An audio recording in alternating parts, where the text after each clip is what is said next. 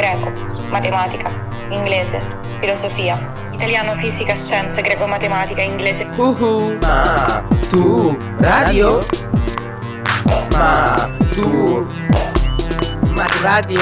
Ma greco, matematica, inglese, filosofia, storia, storia letteratura, italiano, fisica, Ma tu scienze. radio?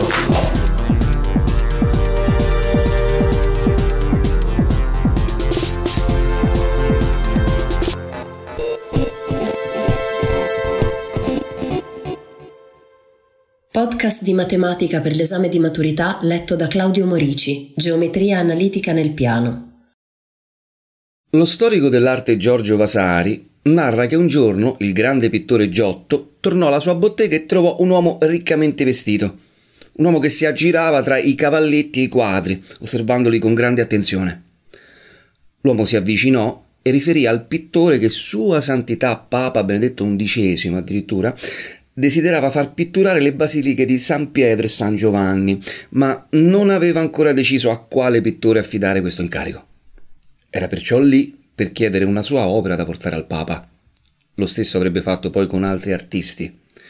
Poi Sua Santità avrebbe scelto il più bello di tutti questi quadri e avrebbe chiamato il suo autore a decorare le basiliche. Qual è quindi il tuo capolavoro? gli chiese. Giotto, invece di togliere dal cavalletto il migliore dei suoi dipinti, prese un grande foglio bianco, intinse il pennello nel rosso e vi tracciò a mano libera in un baleno un cerchio così perfetto che sembrava eseguito col compasso. Ecco il mio miglior dipinto, esclamò Giotto, dando il foglio all'uomo. Questi rimase stupito e anche un po' offeso dal gesto dell'artista, che però sembrava convinto della sua scelta. Non a caso, dopo qualche giorno, Giotto ricevette la lieta notizia. Era stato scelto.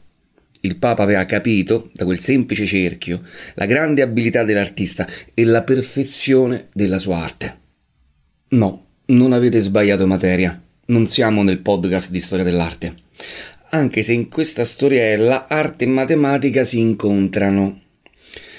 Giotto è passato alla storia, oltre che per le sue grandissime opere d'arte, anche per essere praticamente un compasso umano.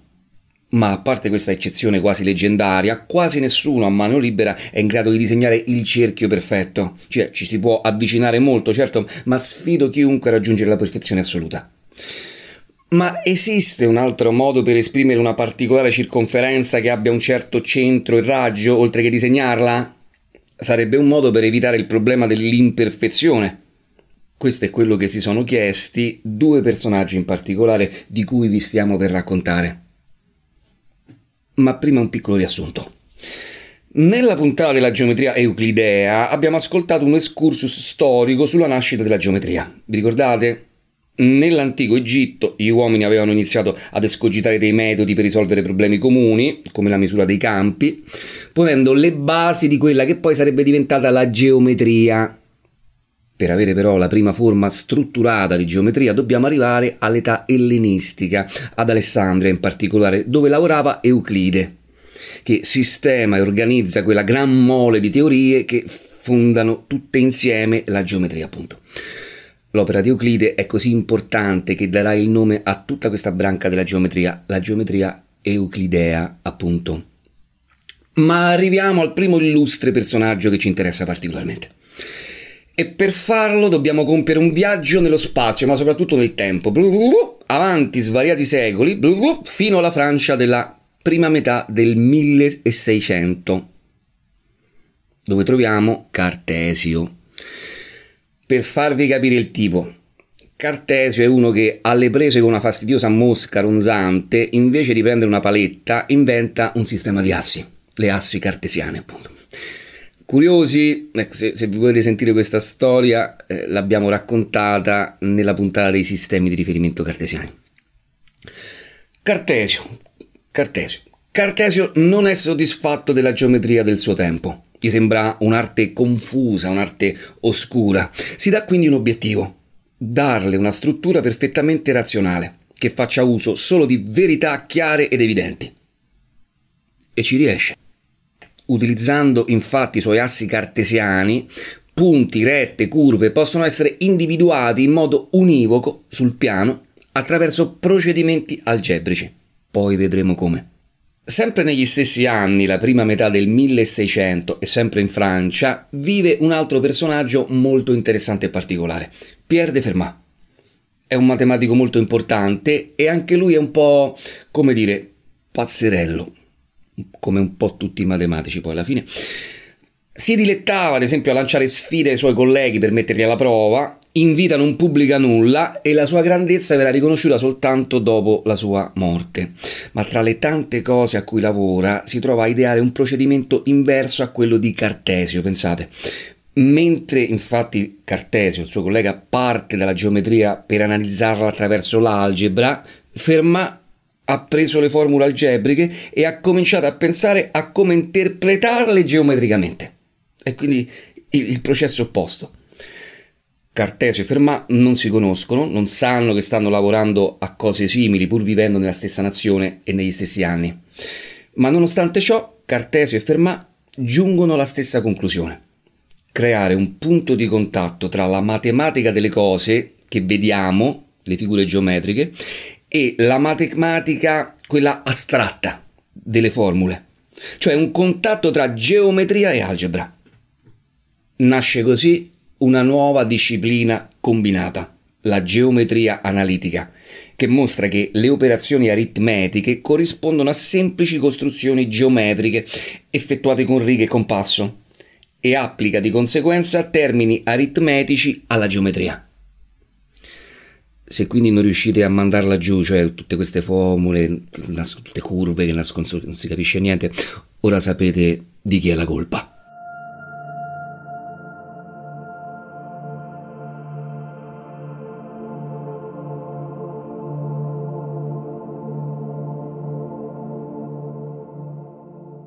Ma a che ci serve questa benedetta geometria analitica? Immaginate di dover aiutare un vostro amico a fare una relazione di matematica o fisica, ma potete farlo soltanto via telefono, senza incontrarvi. Se l'avessimo detto l'anno scorso sarebbe stata fantascienza, in questo 2020 vi sembrerà una situazione comune. Vabbè, comunque. A un certo punto, per la relazione, il vostro amico ha bisogno di disegnare una curva fatta in un certo modo particolare e potete comunicargliela solo via telefono, abbiamo detto. Come fate? a voce dovresti dirgli guarda metti questo punto qua, poi ti sposti un po' di Laura, sali un po', eccetera, eccetera. Scomodo, scomodo, oltre che molto poco preciso. Se invece esistesse una formula facilmente comunicabile che il vostro amico possa leggere e usare per disegnare esattamente la curva che voi avete in mente, sarebbe estremamente più comodo, no? Spoiler, queste formule esistono. È proprio questo che fa la geometria analitica è un po' come una geometria criptata, no? un linguaggio in codice per rappresentare le figure. Io ho una figura, la scrivo sotto forma di questa formula usando un linguaggio segreto e te la passo. E se tu conosci quel linguaggio puoi decifrarla e ridisegnare l'esatta figura di partenza, senza nemmeno averla mai vista una volta in vita tua. Affascinante, no? Potrebbe essere quasi una cosa per scambiarsi messaggi segreti come le spie, cose così. Bene, ma addentriamoci ora dentro questo linguaggio così misterioso e cerchiamo di decodificarlo un po'. Partiamo da un elemento abbastanza semplice ma basilare della geometria. Una retta. Che cos'è una retta?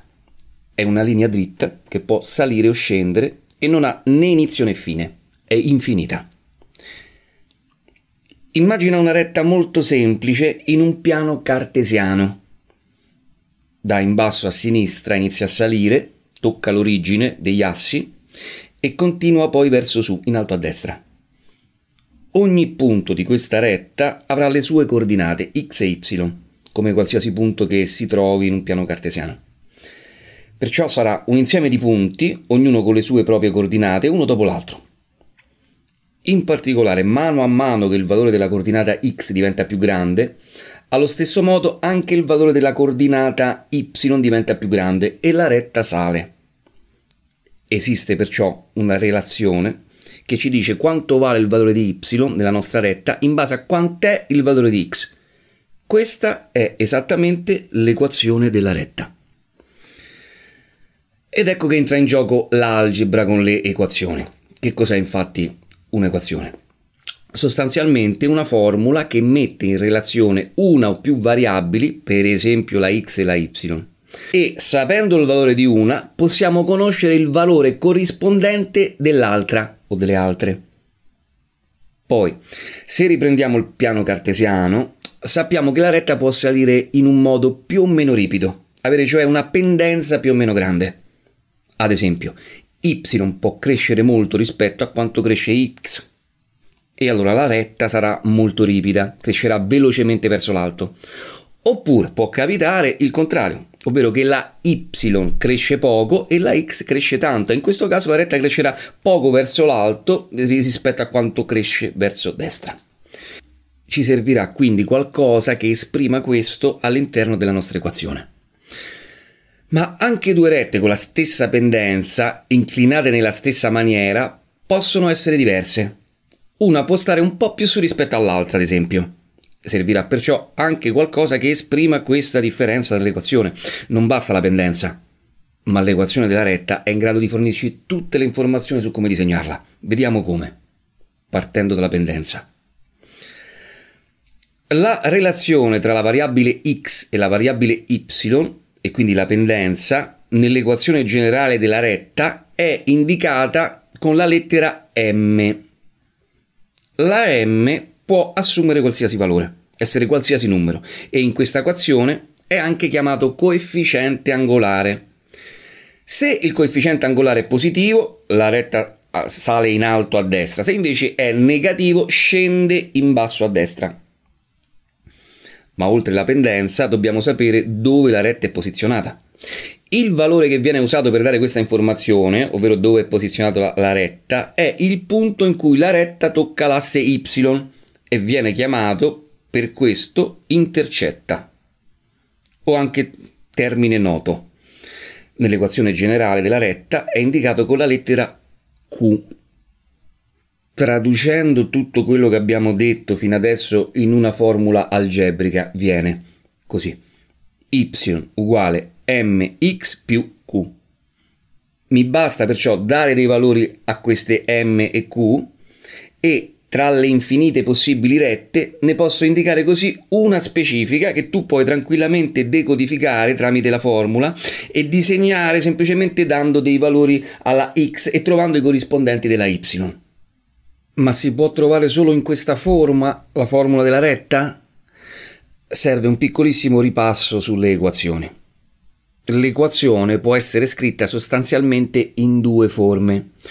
La prima è già pronta per dirti qual è il valore della y e per questo viene detta forma esplicita. In parole povere è messa nella forma che abbiamo visto prima, ovvero y uguale mx più q. Ma altrimenti c'è un'altra forma detta forma implicita. In questo caso tutti i nostri elementi saranno a sinistra dell'equazione, mentre a destra, dopo l'uguale, avremo semplicemente lo zero. In questo caso purtroppo cambiano anche le lettere. Avremo infatti ax più by più c uguale 0.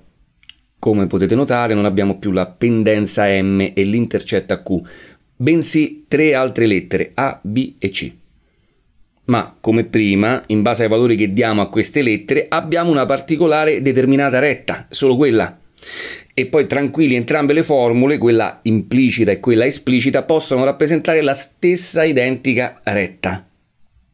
La pendenza M e l'intercetta Q non è che sono sparite, sono semplicemente nascoste dentro questa forma implicita. A partire dalla forma implicita uno può ricavarsi poi la forma esplicita e ricompaiono sia M e Q continuiamo a vedere la retta, perché ci serve ad esempio per mostrare tutte le potenzialità della geometria analitica. Ad esempio, sin dall'elementare vi hanno inculcato in testa che per un punto passano infinite rette, mentre per due punti passa una retta sola. Quindi ci serve proprio sapere la M e la Q per trovare una specifica retta? Teoricamente no, possiamo anche conoscere solo due punti e sapere di conseguenza la sola e unica retta che passa attraverso quei due punti. Esiste anche in questo caso una formula per identificare la retta, no? conoscendo soltanto le coordinate dei due punti, ma non vogliamo riempirvi la testa di formule, potete facilmente trovarvela su internet o sul libro di scuola, la formula della retta passante per due punti. Ma ecco un altro tassello di questo linguaggio criptato. Quindi, per quanto riguarda l'amico che avevamo al telefono perché dovevamo comunicargli questa retta, possiamo dire che abbiamo vari modi per spiegargli che, che retta disegnare, per descriverla, per fargliela disegnare esattamente come volevamo noi. Possiamo dirgli l'equazione in forma implicita o esplicita, dirgli solo M e Q e fargliela riscrivere a lui. Possiamo dirgli A, B e C e idem come sopra Oppure possiamo dirgli due punti qualsiasi per cui passa la retta. E se abbiamo un punto solo, non basta per definire la singola retta. L'abbiamo detto prima, l'abbiamo detto poco fa, per un punto passano infinite rette. Immagina tutte queste rette come una fascina di spighe di grano, tantissime spighe tenute insieme da un elastico messo al centro. Ora, stringiamo questo elastico stretto stretto ma così stretto da risultare al fine un grosso punto. Il punto che unisce tutte le spighe. Ecco, questo è un fascio di rette che hanno tutte in comune un singolo punto. Cosa differenzia queste rette l'una dall'altra?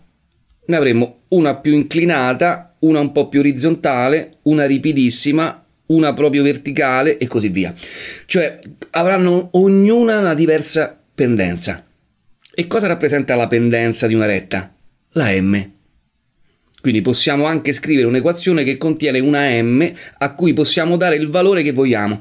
Questo valore dipende da quale delle infinite rette del fascio ci interessa. Cioè, rappresenta una di queste infinite rette.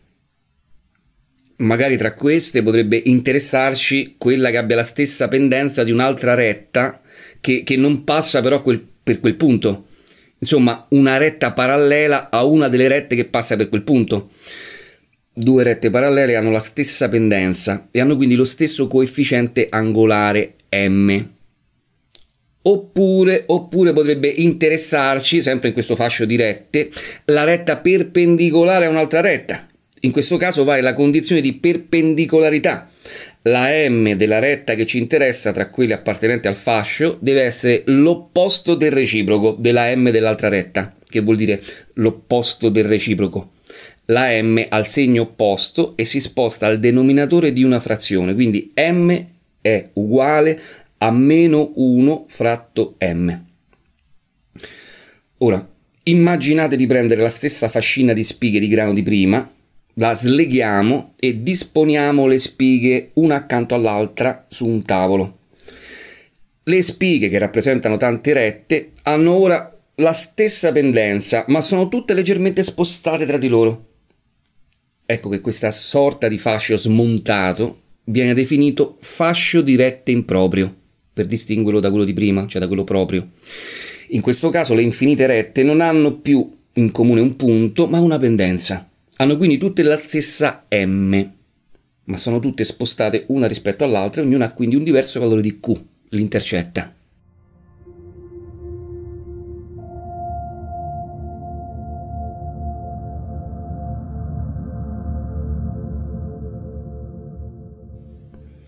Bene, ora lasciamo stare il grano e facciamoci un bel gelato, in particolare un cono. Andremo infatti a parlare delle cosiddette coniche. Cosa sono le coniche? Provo a dare qualche nome così magari risulta più chiaro. Circonferenza, ellisse, parabola, iperbole. Già sentiti, eh? Almeno un paio sicuro l'hai sentiti. Come sono fatte? La circonferenza la conosciamo perché è quella del nostro amico Giotto ed è conica perché la otteniamo tagliando di netto per orizzontale la punta di un cono, come quello gelato, con un coltello bello affilato. Tagliamo, zac, Guardiamo dentro e vediamo una circonferenza. Un'ellisse è una sorta di circonferenza allungata. Come la otteniamo? La otteniamo tagliando il nostro cono, stavolta con un taglio inclinato, un po' per obliquo, ma non troppo. Quindi tagliando incontriamo i due lati del cono. È una figura chiusa. La parabola. La parabola la conosciamo di più. È quella con un vertice e due rami. Come la ricaviamo dal, dal cono? Lo tagliamo con il coltello ancora più inclinato rispetto a prima, con un taglio che sia esattamente parallelo al lato obliquo del cono. Tagliamo il pezzo sopra e guardiamo. a differenza dell'ellisse, siccome il taglio è parallelo al lato obliquo, praticamente è come se il coltello non uscisse mai dal cono. Cioè esce perché stiamo parlando come se fosse un cono gelato, ecco, ma se fosse infinito questo cono, il coltello non uscirebbe mai. Dunque il taglio è infinito e ne risulta una curva aperta ed infinitamente lunga. L'iperbole. L'iperbole è invece fatta da due parti, due pezzetti di curva simili a due parabole uno sopra e uno sotto, uno rivolto verso l'alto, l'altro rivolto verso il basso. Per farla ci servono due coni, uno, un, un cono attaccato all'altro tramite una punta. Questa volta tagliamo non in senso trasversale, ma con un taglio parallelo all'asse dei due coni, o leggermente, leggermente inclinato. Circonferenza, ellisse, parabola, iperbole, sono tutti modi diversi di tagliare un cono, di sezionarlo non a caso vengono chiamate coniche. Già Euclide, con altri suoi colleghi matematici dell'antichità tipo Archimede, già Euclide si divertiva a tagliare i coni, a studiare le proprietà delle curve che ne uscivano. Ma è con la lingua moderna della geometria analitica che si è fatto il salto avanti, il salto di qualità, per cui al, al, giorno d'oggi non abbiamo più bisogno di tagliuzzare questi coni ogni volta che parliamo di parabola, ad esempio. Ci, ci bastano una manciata di numeri, una manciata di lettere e suc, come nel caso delle rette di prima, no? Possiamo disegnare in maniera perfetta quello che vogliamo.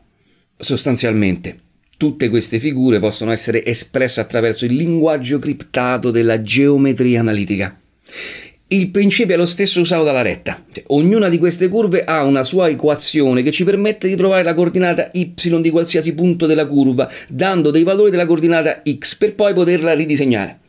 E come per la retta, ognuna di queste curve ha un'equazione generale per indicare qualsiasi conica che contiene a, b e c, o, o solo a, b, e infinite equazioni i cui valori a, b e c sono espressi e indicano specifiche figure coniche.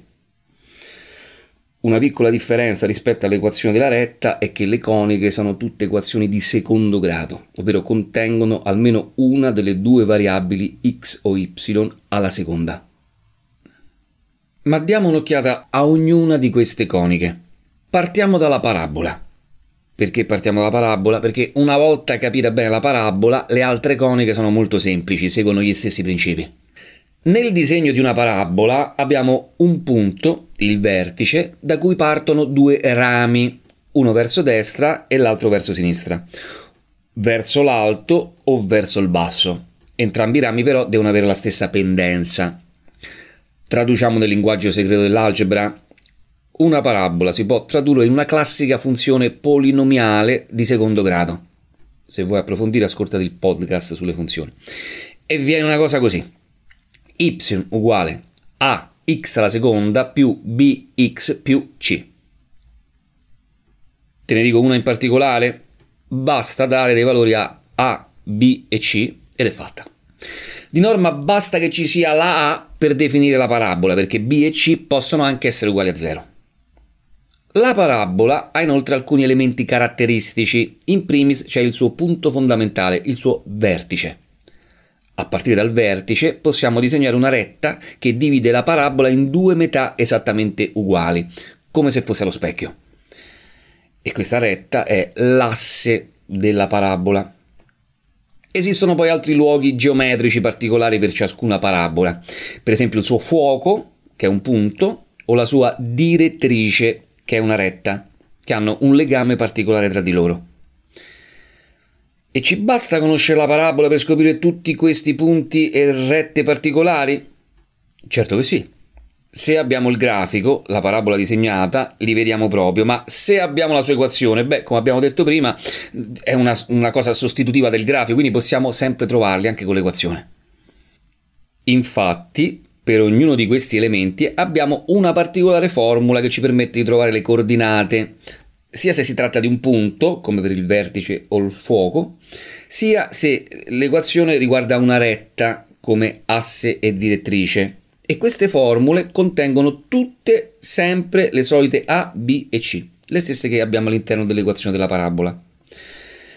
Ma può anche capitare il contrario, cioè magari non conosco l'equazione della parabola, ma conosco alcuni di questi elementi, mi bastano per conoscere la parabola? Ragioniamoci insieme. Abbiamo detto poco fa che tutti questi elementi hanno una loro formula che contiene i parametri e per conoscere una particolare parabola ci serve proprio sapere che valori hanno queste tre lettere, questi tre parametri, per usare un termine più matematico. Quindi, conoscendo i valori di alcuni di questi elementi, possiamo ricavarci dalle loro formule i valori di A, B e C. E quanti di questi elementi ci servono? Pensiamoci. A, B e C sono tre lettere dobbiamo trovarle tutte e tre, perciò ci serviranno almeno tre formule da usare per ricavare tutti e tre i parametri. Facciamo un esempio. Abbiamo il vertice e la direttrice. Bastano? Il vertice ha una formula per ognuna delle sue due coordinate, la direttrice ha un'altra formula, visto che è una retta, quindi tre formule per tre parametri. Perfetto direi. Come mettiamo insieme queste tre condizioni? E qui bisogna fare un sistema se non sai come si fa, vai a vedere, il, vai ad ascoltare il podcast su equazioni, disequazioni e sistemi. Una volta fatto il sistema, siamo in grado di trovare A, B e C e l'equazione della parabola è trovata. Codice segreto decodificato. Un altro caso particolare che ci può interessare è quando abbiamo allo stesso tempo una parabola e una retta e potremmo chiederci in che relazione stanno tra di loro. Hanno litigato e si trattano come due strani senza avere niente in comune? O sono in buoni rapporti, si incontrano magari anche in più di un'occasione? O sono appena conoscenti, si sono salutati una volta e poi via, ognuno per la sua strada? In termini matematici, la retta può essere totalmente esterna alla parabola, non toccarla mai, e in questo caso si dice proprio che è una retta esterna alla parabola. Oppure può tagliarla, toccandola in due punti e in questo caso si dice che è secante. Oppure può sempre tagliarla ma toccandola in un punto solo e questo capita solo quando la retta secante è parallela all'asse della parabola. Oppure può sfiorarla appena in un punto e in questo caso la chiamiamo retta tangente. Quindi una retta può essere rispetto alla parabola esterna, secante o tangente. Anche queste situazioni hanno una loro traduzione codificata in termini algebrici e lo facciamo considerando le equazioni di parabola e retta. Come facciamo a scoprire se retta e parabola si incontrano e soprattutto dove si incontrano? Anche qua basta risolvere un sistema di equazioni in cui mettiamo l'equazione della retta e quella della parabola e trovare la soluzione o le soluzioni comuni. In poche parole, i valori di x e y che rappresentano i punti in cui la retta e parabola si incontrano. Se non troviamo nessuna soluzione, la retta è esterna. Se troviamo una soluzione sola, hanno un solo punto in comune. E se la retta è parallela all'asse della parabola, la retta è secante in un punto. Se invece non è parallela, la retta è tangente. E se invece troviamo due soluzioni, ovvero due punti in comune, retta secante in due punti. E se non conosciamo l'equazione della particolare retta o della particolare parabola e ne stiamo ancora usando la formula generale con i parametri non conosciuti? Ti ricordi in base a cosa avevamo una, due o zero soluzioni in un'equazione di secondo grado? Dipendeva dal delta, il discriminante, quello che stava sotto la radice della formula risolutiva. Mettendo al sistema parabola e retta, e usando la sostituzione otteniamo proprio un'equazione di secondo grado. Un'equazione di secondo grado che avrà il suo delta, no? Se il delta è positivo, l'equazione avrà due soluzioni, quindi due punti in comune, retta secante. Se negativo, zero soluzioni, nessun punto in comune, retta esterna. Se uguale a zero, una sola soluzione, un punto in comune, retta tangente. E il caso di retta secante in un solo punto? Questo è di immediata identificazione. La retta che avremo sarà verticale, quindi nella sua equazione avrà solo x, niente y. Ma diamo un'occhiata ad un'altra conica, quella più cara al nostro amico Giotto, la circonferenza. Come è fatta intanto? Ha un suo centro e tutti i punti della circonferenza hanno sempre la stessa distanza dal centro, il raggio Rientriamo in modalità agenti segreti e traduciamo in termini algebrici. Esattamente come la parabola e come tutte le altre coniche, la circonferenza avrà una sua equazione di secondo grado, che in questo caso è x alla seconda più y alla seconda più ax più by più c uguale 0. Ma è sempre la stessa situazione, ovvero per conoscere e comunicare una particolare circonferenza ci basta dare dei valori ai parametri a, b e c e il gioco è fatto. È abbastanza facile essere delle spie della matematica. Anche la circonferenza avrà i suoi elementi caratteristici, li abbiamo pure già nominati, centro e raggio, ed entrambi avranno la loro formula. E, esattamente come prima, se non conosciamo l'equazione della particolare circonferenza che ci interessa, ma conosciamo i valori dei suoi elementi, possiamo ricavarci da soli la circonferenza. Ma possiamo avere una circonferenza e una retta insieme? Certo che sì. E la retta può essere secante in due punti, tangente o esterna, rispettivamente con due, uno o zero punti in comune con la circonferenza. Come si capisce? Esattamente come prima con la parabola. Si fa il sistema e si vede se il delta è positivo o negativo o se è uguale a zero. Vedi? Una volta vista per bene la parabola, le altre coniche sono un gioco da ragazzi. E allora sotto con la prossima conica. Deformiamo un po' la circonferenza, schiacciamola e allunghiamola dalle due parti opposte. Otteniamo così un'ellisse. Hai fatto caso che la circonferenza aveva i classici tre parametri nella sua equazione A, B e C e pochi elementi caratteristici, solo centro e raggio? Ecco, l'ellisse si comporta esattamente all'opposto ha solo A e B nell'equazione, ma un sacco di altri elementi. Quindi se non conosciamo A e B e vogliamo trovarli, abbiamo l'imbarazzo della scelta. Diamo un primo sguardo all'equazione dell'ellisse.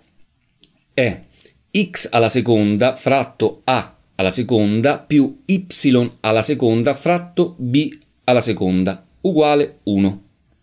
Carina, eh? È praticamente tutta la seconda. E che elementi caratteristici ha un'ellisse? È una specie di circonferenza deformata, quindi sicuramente avrà un centro. E il raggio? Questo no, o almeno non uno solo, ne ha tanti diversi. E a noi interessano soprattutto quello più grande e quello più piccolo. Questi vengono chiamati semiasse maggiore e semiasse minore e hanno le loro formule. Questi semiassi, inoltre, toccano l'ellisse in quattro punti, che sono i quattro vertici dell'ellisse. Inoltre, come per la parabola, anche l'ellisse ha una particolarità. Ha due punti interni, detti sempre fuochi, che hanno una relazione magica con il resto della figura. Se prendi un punto dell'ellisse, misuri le distanze di questo punto dai due fuochi e sommi queste due distanze, la somma è sempre la stessa per qualsiasi punto dell'ellisse. Ecco la magia. I fuochi sono quindi altri due elementi caratteristici dell'ellisse. Per verificarlo potete fare anche un piccolo esperimento casalingo. Prendete un pezzo di cartone e ci infilate due puntine. Unite le due puntine tra loro con uno spago o un filo, lasciando che lo spago o un filo sia più lungo della distanza delle due puntine poi prendete una penna, un pennarello e usate la penna, il pennarello per tendere il filo fin dove riuscite, sempre facendo attenzione a non staccare le puntine, e cominciate a farlo girare attorno alle puntine. Vi accorgerete che il pennarello disegnerà pian piano un'ellisse. Le puntine sono i due fuochi. Infine l'ultimo elemento, quello più particolare. Ricordate che abbiamo detto che l'ellisse è una circonferenza deformata, no? Beh, la stessa circonferenza la possiamo deformare di più o di meno, tirando fuori un'ellisse più o meno schiacciata. Ecco, consideriamo che più la schiacci, più la nostra ellisse impazzisce, diventa più eccentrica. Ecco, quest'ultimo elemento è infatti l'eccentricità, cioè la misura della deformazione dell'ellisse. Serve che ripetiamo che ognuno di questi punti ha una sua formula, che li possiamo trovare tutti conoscendo l'equazione dell'ellisse, che da alcuni di questi elementi possiamo risalire ai valori di A e B, o, o come funziona quando hai un'ellisse e una retta? Direi di no, basta mandare indietro la puntata perché l'abbiamo detto già varie volte, funziona tutto esattamente come prima. Last but not least, l'iperbole. Come visto prima, è una conica strana, composta da due parti, simili nella forma a due parabole, che sono staccate tra di loro, queste due parti, e collocate in zone diverse del piano cartesiano, ma che sembrano fatte a specchio. Anche qua, vediamo subito l'equazione. Ovvero, x alla seconda fratto a alla seconda meno y alla seconda fratto b alla seconda uguale 1 è praticamente uguale all'equazione dell'ellisse, solo che ha il meno in mezzo. Un bel vantaggio per ricordarsi le formule questo. E oltre a questo ha anche altre similitudini con l'ellisse, perché ha anch'essa due soli parametri, ma molti elementi caratteristici. Vi ricordate? Ha anch'essa un centro e due assi. Di questi assi però uno tocca i due rami dell'iperbole e uno no. Quello che tocca individua due vertici, proprio come succede per l'ellisse ha anche due fuochi che si comportano in modo molto simile a quelli dell'ellisse. Ad esempio, se prendi le distanze di qualsiasi punto dell'iperbole da questi due fuochi, stavolta ad essere sempre uguale è la differenza tra queste due distanze. D'altronde l'ellisse nell'equazione aveva il più, quindi sommavamo le distanze, mentre l'iperbole ha il meno, quindi le sottraggo. Ha pure l'eccentricità l'iperbole, che, che si dice quando l'iperbole è schiacciata. Sembrano quasi due sorelle, ellisse e iperbole, per quante cose hanno in comune, no? L'unica cosa che ha veramente in più l'iperbole sono due particolari rette oblique che si incontrano nel centro dell'iperbole e che vanno a racchiudere l'iperbole in una sorta di grande X. Queste rette, che ovviamente hanno la loro formula, sono dette a asintoti dell'iperbole. Questo non vi è nuovo. Eh sì, perché l'abbiamo già incontrato o lo incontreremo nello studio di funzione. Per maggiori approfondimenti sul caso vi rimando proprio a, a quella puntata. Tra tutte le iperboli ce n'è una che è particolare. Se i valori di A e B sono uguali, l'iperbole si chiama iperbole equilatera. In questo caso è ancora più facile trovare i dati che ci servono per disegnarla, visto che basta trovare uno dei due parametri, A o B e l'altro si trova automaticamente visto che è uguale. Il nostro viaggio nel criptico mondo della geometria analitica è giunto alla fine. Ora che avete compreso i segreti e i misteri di questo linguaggio, siete pronti a calarvi nel ruolo di spie della matematica, come dei novelli Bond, James Bond, pronti a infiltrarvi tra le coniche e a passare i vostri messaggi segreti nascosti nelle equazioni? Si parte, ora avete la licenza di formulare. Maturadio è un progetto di podcast didattici per la maturità promosso dal Ministero dell'Istruzione con la collaborazione di Radio 3 e Treccani. Supervisione didattica a cura di Laudes, ideazione di Cristian Raimo. La sigla di Maturadio è di Teo Teardo.